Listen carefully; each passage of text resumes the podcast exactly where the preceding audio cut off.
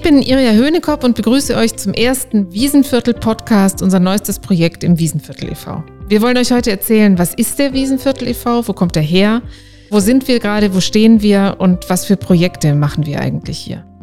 Was ist überhaupt das Wiesenviertel? Ihr kennt bestimmt, ihr kennt euch, glaube ich, alle hier aus. Ihr kennt Wittenwurzelt am Brunnen hier im Wiesenviertel. Ihr kennt den Raum, ihr kennt das Roxy, Knuts.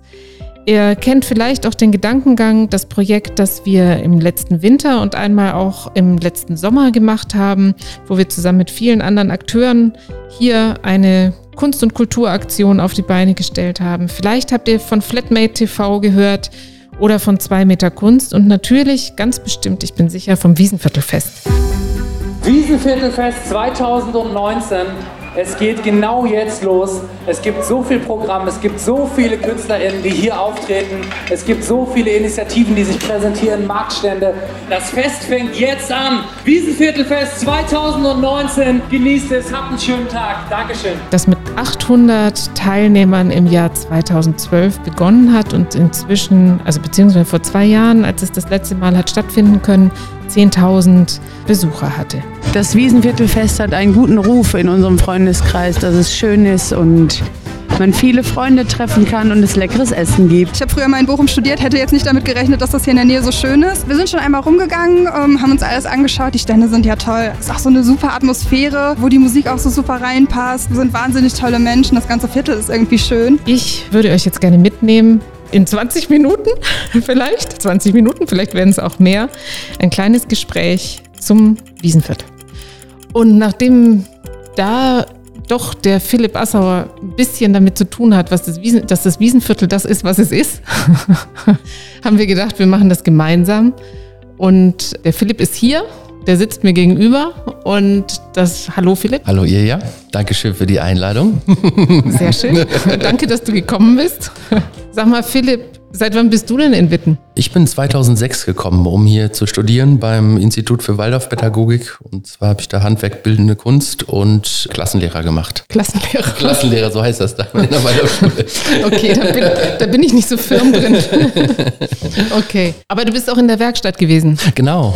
Ich habe während des Studiums eine Plattform gegründet für Jugendliche, die sich mit Kunst und Design im öffentlichen Raum beschäftigen möchten. Das war immer schon so ein Steckenpferd von mir, in den öffentlichen Raum zu gehen und dort Kunst und Kultur zu machen.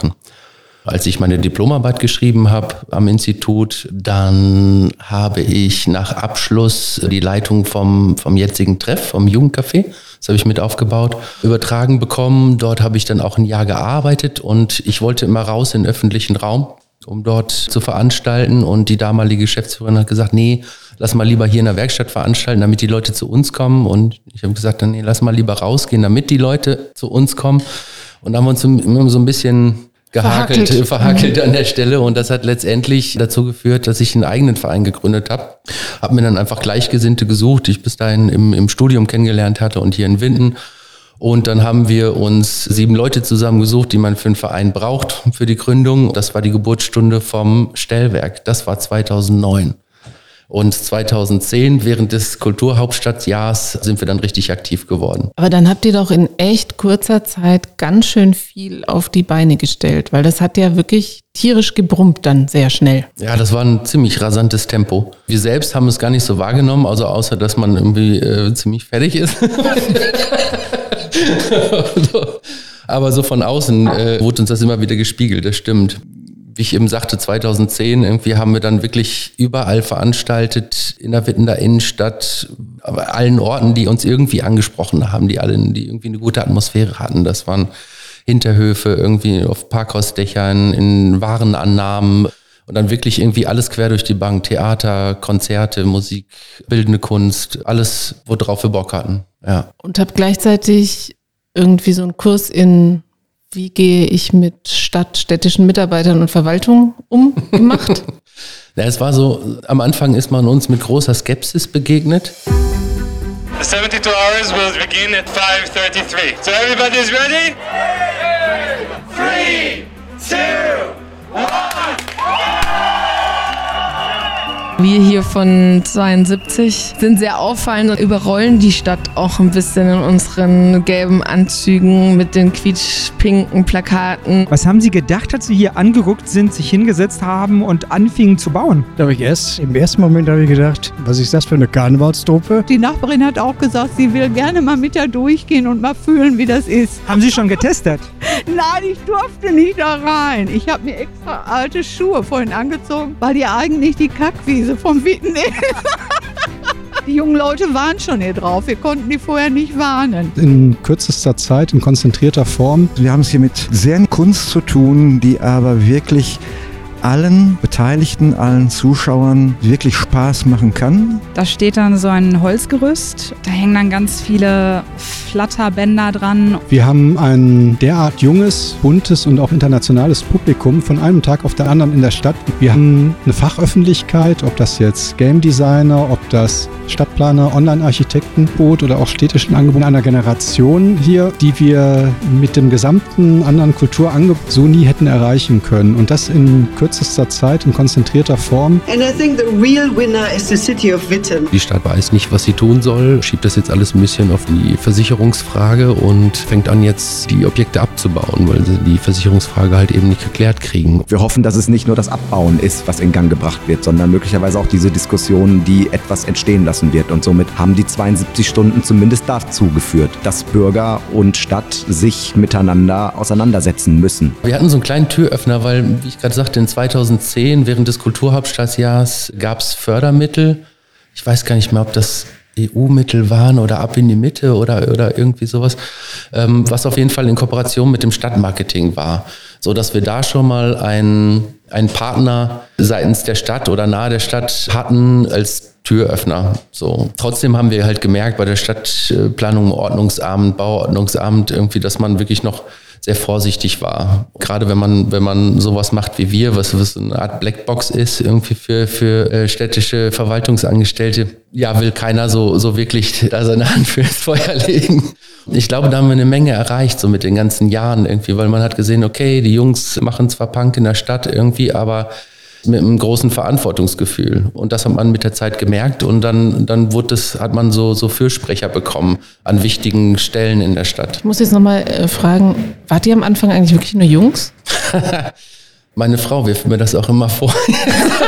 Siehst du mal. Ja, das, nee, es waren schon, schon Frauen dabei, aber meistens immer so als, als Freundin irgendwie von, es waren wirklich irgendwie ein ist ganzer Haufen Jungs, ist tatsächlich so. Ist ja, tatsächlich ja. das Bild, das ich auch am Anfang davon hatte, Ja. sind eigentlich nur. Jungs und dann sind da so ein paar Frauen drumrum. Mhm.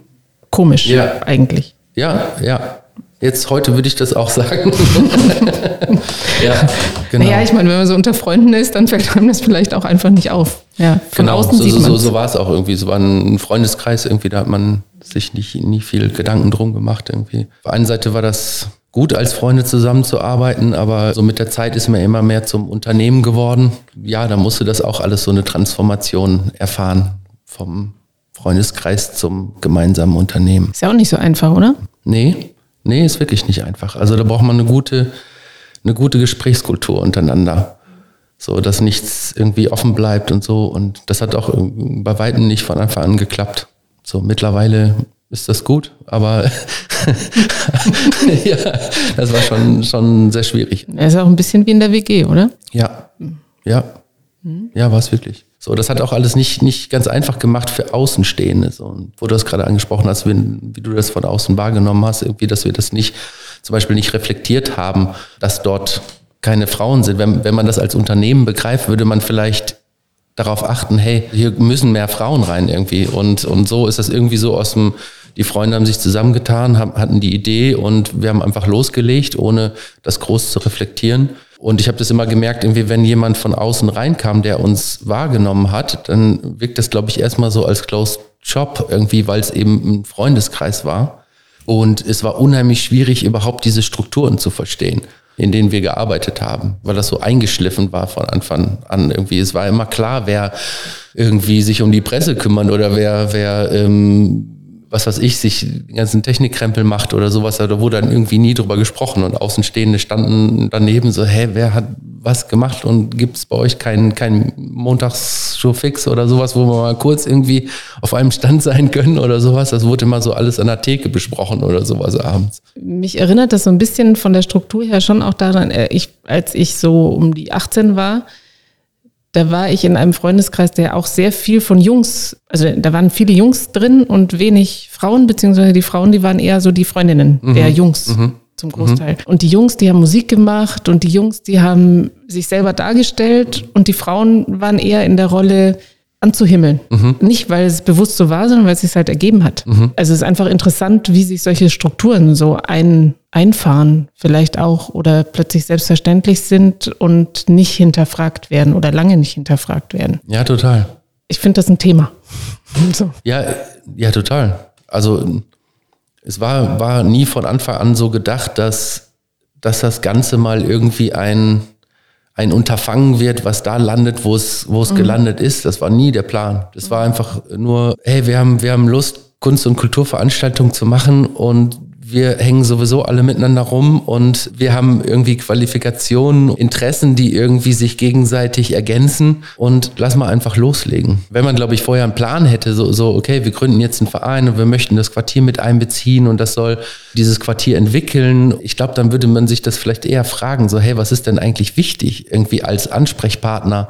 In so einem Quartiersbüro oder sowas, wenn jetzt jemand kommt, irgendwie, da können da nicht nur Männer sitzen. Auch überhaupt können da nicht nur Männer sitzen. So egal, was gemacht wird irgendwie so. Aber das, das war überhaupt nicht der Gedanke, der Plan, dass das mal sowas wird. Aber ich finde das auch ganz interessant. Also ich bin ja eigentlich auf, auf, auf euch aufmerksam geworden, weil ich aus der Planung komme und das für mich eher ein akademisches oder praktisches berufliches Thema gewesen ist. Wie funktioniert Beteiligung oder kann man die überhaupt Beteiligung nennen oder ist es nicht eher Koproduktion oder ist es untereinander einfach machen und was gehört zur Demokratie dazu oder so? Und bin hierher gekommen und habe gesehen, da sind ein paar Leute, die kümmern sich jetzt eigentlich gar nicht darum, in was, also was für einen Hintergrund das vielleicht haben könnte oder ob da, ob das relevant ist für Beteiligung, sondern die machen halt einfach, was sie interessiert und gestalten damit statt. Und das ist ziemlich, also kam mir sehr außergewöhnlich vor und aber auch gleichzeitig sehr wirkungsvoll. Ja, es war tatsächlich so, dass wir erst gemacht haben, worauf wir Lust hatten und die Legitimation dessen, was man da getan hat, eigentlich erst immer später kam. Und drumherum also, gedacht wurde. Drumherum gedacht wurde, genau. Überhaupt diese, diese ganze Quartiersentwicklung, die ist eigentlich erst entstanden mit dem, mit dem heutigen Knuts. So, dass man dafür einen Standort gesucht hat. Bis dahin hatten wir, hatten wir überall in der Innenstadt veranstaltet. Wir hatten mal kurz so ein kleines Vereinslokal, wo die Piraten heute drin sind in dem Ladenlokal. Da hatten wir schon mal so Berührungspunkte hier mit der Umgebung. Aber dann wirklich zu sagen, hey, wir machen jetzt das Knuts und zwar größer, nicht in so einem kleinen Ladenlokal und das soll der wirtschaftliche Geschäftsbetrieb des Vereins werden. Und da haben wir gesagt, okay, dieses Viertel ist, ist super, weil es ausschließlich inhabergeführte Geschäfte sind. Das macht die Kommunikation viel einfacher. Wir hatten vorher viel auf der, auf der Bahnhofstraße äh, veranstaltet und ähm, das ist unheimlich schwierig, irgendwie gemeinsame Sachen zu machen, weil es gibt Gestaltungssatzungen, weil das alles Filialen sind. Dann hat man mit irgendwelchen Leuten in, in Frankfurt zu tun oder sowas, weil das im Laden keiner entscheiden darf und sowas. Das, das war hier wesentlich einfacher. Weil es halt eben viele Altbauten gibt. Es ist so ein Viertel zwischen Bahnhof und Einkaufsstraße, wie, wie das oft in, in Städten ist, was so ein bisschen, bisschen kreativer daherkommt wie so ein, wie so ein Hinterhof der Stadt oder sowas. Ja, also äh, zum einen wollte ich nochmal sagen, dass das ja ganz interessant ist mit den Ladenlokalen und den inhabergeführten Ladenlokalen auch, weil das in der Stadt ja auch, also das ist ja immer schwierig, wenn ich mit Leuten von außerhalb reden muss und ich kann nicht auf die zugehen und ich krieg die nicht mit rein. Aber auf der anderen Seite wollte ich jetzt auch nochmal sagen, das war hier einfacher in, in dem, was jetzt Wiesenviertel heißt, weil eben die inhabergeführten Geschäfte da gewesen sind, also schon damals da gewesen sind oder eben insbesondere damals äh, da gewesen sind. War das eine bewusste Entscheidung, dann zu sagen, wir müssen jetzt mal eine Marke suchen? Ähm, also es war so, dass ich eben sagte, wir, wir haben dieses, das heutige Knuts aufgebaut im Rahmen eines Beteiligungsprozesses. Das war äh, ziemlich chaotisch. Also wir haben gesagt, das war glaube ich in 2012, haben gesagt, okay, wir bauen dieses Knuts auf und äh, wir haben jeden Tag irgendwie gefilmt, was wir da machen und haben dazu eingeladen, einfach vorbeizukommen und mitzuhelfen. So ist eigentlich das Knuts innerhalb von drei Monaten entstanden. Da waren teilweise irgendwie 40 Leute auf der Baustelle oder sowas. Und es gab eine äh, lange Liste irgendwie mit Sachen, die, die zu tun waren. Und dann hat man die erledigt und hat man es einfach durchgestrichen. So hat das funktioniert. Und mit dem Knuz ist eigentlich so ein, so ein kleiner Kraftort schon mal im Viertel entstanden. Das war uns wichtig. Es war aber von Anfang an nie so gedacht, irgendwie, dass, dass es äh, einfach nur ein Café ist, wo man dann irgendwie mal ein paar Singer-Songwriter hinholt, sondern es sollte auch immer nach außen gehen. Und so sind dann eigentlich so langsam Dinge entstanden, wie der heute Blumenpott oder so, oder wo man gemerkt hat, okay, es schwappt so, so langsam raus aus dem Laden und mehr ins Quartier rein. Denn das war auch der Moment, wo die, wo die Geschäftsinhaber überhaupt erst gemerkt haben, dass da irgendwie was passiert. Und als das passiert ist, und manche Leute sich sogar inspiriert gefühlt haben. Hier für Elise äh, erinnere ich mich, haben dann angefangen, irgendwie Bänke vor der Tür selber zu bauen oder sowas. Also es war so ein, so ein Spirit im Viertel, irgendwie so, okay, jetzt geht irgendwas los. Und da sind wir dann irgendwie von Laden zu Laden gegangen und haben gesagt, komm, kommt mal alle zusammen, lass uns doch was gemeinsam machen. Und wir wollten damit konkretem Ziel rein und äh, haben gesagt, lass uns ein Fest machen und lass uns diesem ganzen Viertel einen Namen geben, damit man sich damit identifizieren kann, dass man weiß, wovon man redet. Die Findung ging, ging dann relativ schnell. Es war Wiesenstraße, Wiesenviertel, das klingt gut, alles klar, machen wir. Passt. Und, genau. Und, Und Wiese klingt auch schön. Wiese klingt auch schön, genau, wie wenig Wiese ist. So saßen wir dann zusammen und das war dann so auch die Geburtsstunde des Quartiersstammtisches, Wiesenviertel-Stammtisches. Genau, da haben wir dann das erste Wiesenviertelfest geplant gemeinsam mit den Geschäftsinhabern. Das war 2012 mit 800 Besuchern was mittlerweile, ich weiß nicht, du kennst die aktuellen Zahlen. Also 10.000 ja, beim letzten. 10.000, ja, so. Und das ist eine schöne Entwicklung. Genau, das war so. Und ich glaube, das braucht es auch, so einen, so einen Namen. Ich denke, so ein Name funktioniert dann immer besser, je weiter man sich entfernt vielleicht. Also so ich bin jetzt, ich stelle mir vor, ich bin, bin Ersti, ich habe mich, hab mich äh, entschieden, in Witten zu studieren. Klick da vielleicht mal rein, hier Witten, irgendwie, was geht denn da ab? Komme dann relativ schnell aufs Viertel, kriege dann gebündelt die bunten Bilder von, vom Fest und was hier so alles stattfindet. Und ich, und ich glaube, dann geht man vielleicht mit einer Erwartung da rein und macht sie selber wahr, indem man sich dann aufhält und das, ja, vielleicht einen Ort hat, mit dem man sich identifizieren kann, wo man Gleichgesinnte findet und, und wird wieder Teil dessen und, und reproduziert den Gedanken. Und so ist meiner Meinung nach dann so langsam diese Marke entstanden. Das muss ja ungefähr die Zeit gewesen sein, so 2012 rum, wo du auch das Viertel wahrgenommen hast. Ende 2008 sind wir nach Witten gezogen und da habe ich in der Körnerstraße gewohnt. Also ich habe eigentlich von Anfang an in dem Viertel gewohnt.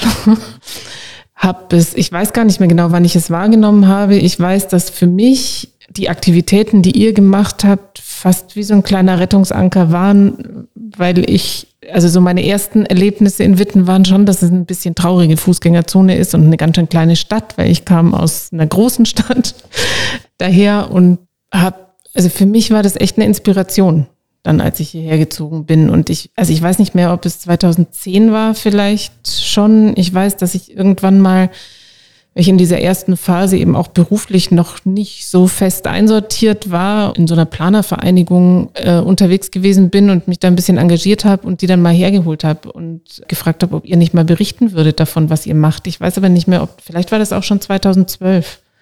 Das könnte auch sein. Also das Knuts gab es schon. Wir mhm. haben uns im Knuts mhm. getroffen und ihr habt erzählt über eure Aktivitäten und ich fand das einfach sehr sehr spannend, was ihr da aus euch selber raus einfach gemacht habt, was andere langwierig, manchmal auch nicht so wahnsinnig erfolgreich planen. Ja. Also meine Zunft quasi. Was hat dich dann letztendlich dazu bewegt, Teil dessen zu werden, Teil der Entwicklung? Das hat ja eigentlich angefangen schon, dass ich relativ bald dann in diesem gewerbetreibenden Stammtisch mit dabei gewesen bin, einfach weil ich den Prozess spannend gefunden habe da das Gefühl hatte, dass ich das, was an anderer Stelle vielleicht auch gar nicht so einfach ist, hier einfacher auch mit ausleben oder mit einbringen kann. Und mich das sehr interessiert hat und das den Austausch einfach sehr schön fand. Mhm. Wie war das eigentlich für dich? Irgendwann, wann war das? 2018, ne? War der, 17, war die 17, 17, 17, wurde der Wiesenviertel e.V. gegründet, ne? Wie war für dich der Übergang oder das, das, was da entstanden ist, zu übernehmen? Also ich fand erstmal die Vereinsgründung Ich fand das sehr logisch, mal so aus dem, aus dieser kleinen Truppe rauszukommen und mal zu versuchen, also wenn es jetzt schon ein Viertel gibt, das Wiesenviertel heißt, dann die Aktivitäten, die dahinter stecken, vielleicht auch in einem Verein zu machen, der weiter geöffnet ist und der sich der Interessierten weiter öffnet. Und fand das sehr interessant, sich damit einzubringen. Also Ideen oder die, das, was passiert in dem Viertel, einfach nochmal mit voranzubringen.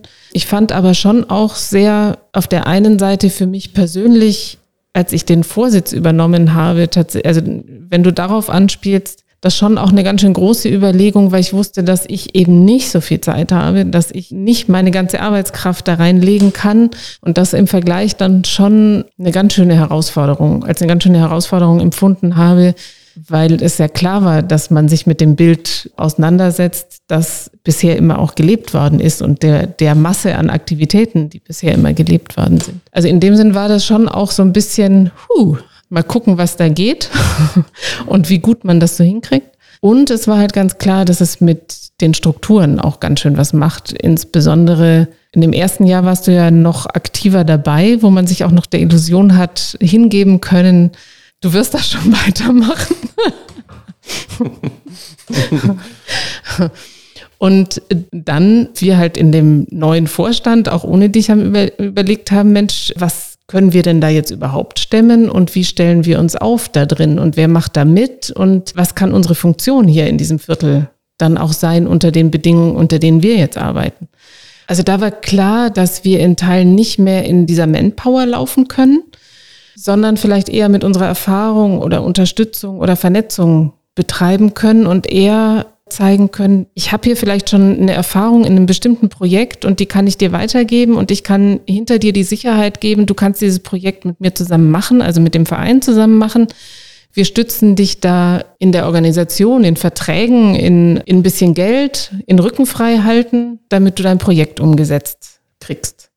Und ist aber natürlich dann gleichzeitig auch, man muss ein bisschen loslassen. Ne? Also die Sicherheit zu haben, das Projekt wird dann so wie gedacht, geht ja dann klar auch nicht. Also das war auch für mich Prozess, wie ich mich darin finde.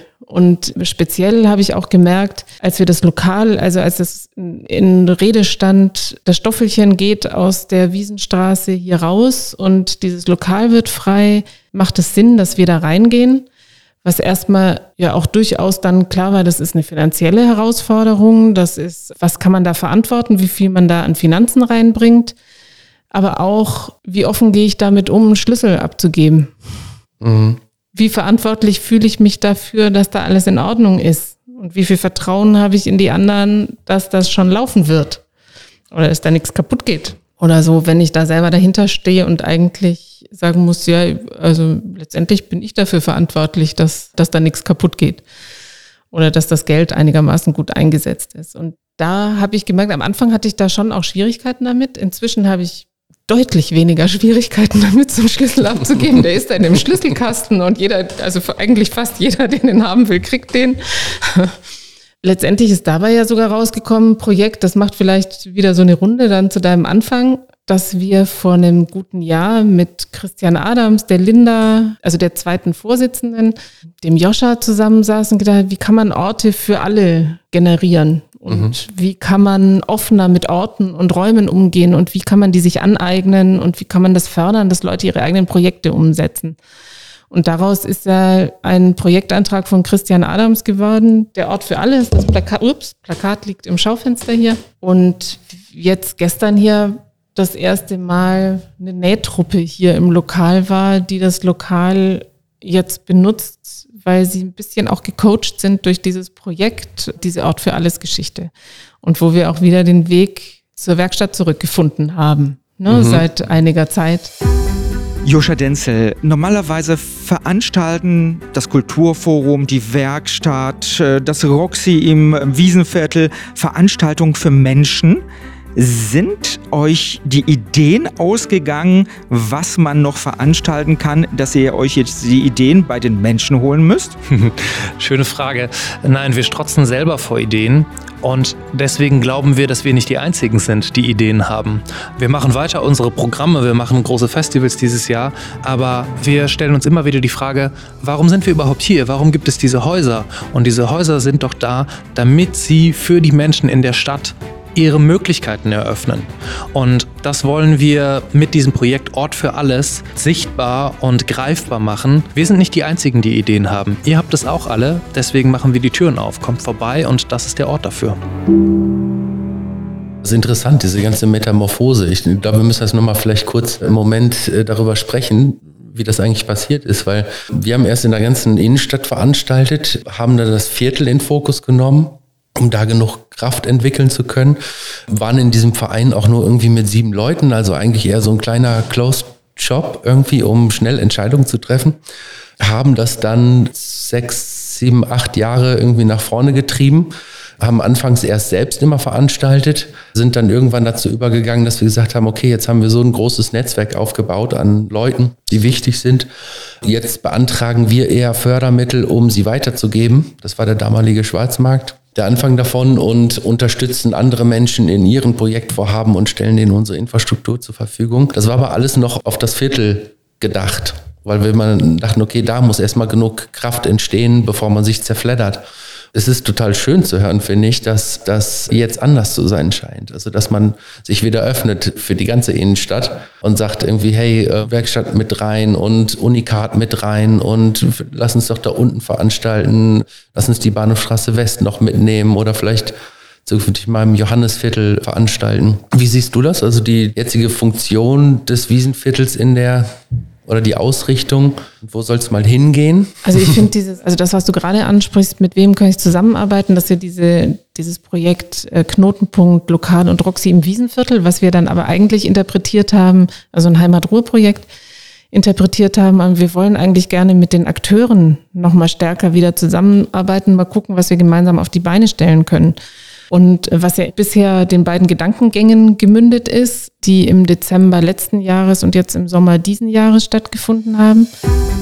Der Gedankengang ist ein kultureller Spaziergang durch Witten, wo das Publikum eine Strecke geht, auf der an ganz vielen verschiedenen Stellen buntes Programm aufploppt und man in verschiedenen Ladenlokalen und in den Häusern der beteiligten Projektpartnerinnen Kunst und Kultur präsentiert bekommt, die einen hoffentlich zum Nachdenken anregt und auch einfach glücklich macht. Wir haben was ganz Besonderes vor in der Werkstatt, denn die Werkstatt hat sich im Grunde neu erfunden und um diesen Neuanfang geht es in der Gedankengangstation in der Werkstatt. Das Cubes in der Stadtgalerie, da ist quasi der Gedankengang so ein bisschen Auftakt für deren jetzt drei Monate laufendes Programm. Also wir sind bei der Galerie der Produkte mit drei Veranstaltungen vertreten. Die erste Veranstaltung ist eine Ausstellungseröffnung. Dann haben wir wir um 14 Uhr eben das Theaterstück Ringer von Rathenau vom Brille Theater. Und wir haben den ganzen Tag über ein Live-Painting im Reisebüro. Dann sind noch dabei der Unikat Club, das Heimlich Laut Kollektiv, von dem ich auch Teil bin. Wir bespielen den Saalbau Vorplatz mit einem bunten Programm. Die Akteure, die mitmachen, nutzen das jetzt hier, um ihre Projekte, mit denen sie gerade zugange sind, in einem kulturellen Spaziergang zu verbinden. Wir hoffen, dass das für alle schöne Besonderheiten auf die Wittner Innenstadt und das Wiesenviertel wirft und auch zeigt, was hier eigentlich so alles los ist.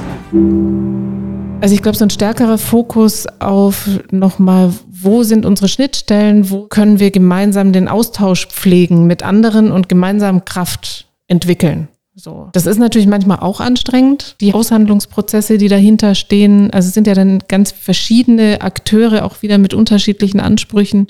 Ich finde schon wahnsinnig gewinnbringend. Also auch zu sehen, dann entsteht da wieder was draus. Ne? Und da sind ein paar Arme mehr, in die sich das Wiesenviertel ausstreckt oder zu dem das Wiesenviertel dann wieder gehört. Und insgesamt sehe ich uns im Moment eigentlich auch in einer Situation, in der ja auch viel jetzt an Initiativen rund um das Wiesenviertel oder andere Initiativen entstanden ist, die vielleicht auch Kraft geschöpft haben aus dieser ersten Phase oder Mut geschöpft haben aus dieser ersten Phase, wo ich glaube, dass unsere Position oder das, was wir dazu beitragen können, ist eigentlich ist aus der Erfahrung zu schöpfen oder da auch Hintergrundhilfestellungen geben zu können mit dem Wissen, das wir inzwischen hier angesammelt haben. Ich habe mich wahnsinnig gefreut, dass du dir die Zeit genommen hast, mit mir noch mal ein bisschen zu reflektieren, was Stellwerk Wiesenviertel und Wiesenviertel e.V. sind und mir wahnsinnig Spaß gemacht, die Zeit, die wir da gemeinsam auch dran gearbeitet haben. Sehr gerne, ja. Vielen Dank für die Einladung. In den Einspielern haben wir unter anderem gehört Joscha Denzel, Laura Bruns, Dirk Steinmann, Hans-Werner Tata, Philipp Assauer, Gabriel Schunk, Katha Kern und Britta Lennart. Liebe Zuhörerinnen und Zuhörer, uns ist die Zeit nur so davongerannt in diesem Podcast. Deswegen, wir haben noch viel mit euch vor. Schaltet wieder ein, wenn wir uns das nächste Mal zu einem Wiesenviertel-Podcast treffen. Ansonsten findet ihr auch alle möglichen Infos zum Wiesenviertel unter wiesenviertel.de. Wir sind auch zu finden auf Facebook und Instagram. Und jetzt sagen wir erstmal Tschüss, Marek in der Technik und Irja. Ciao.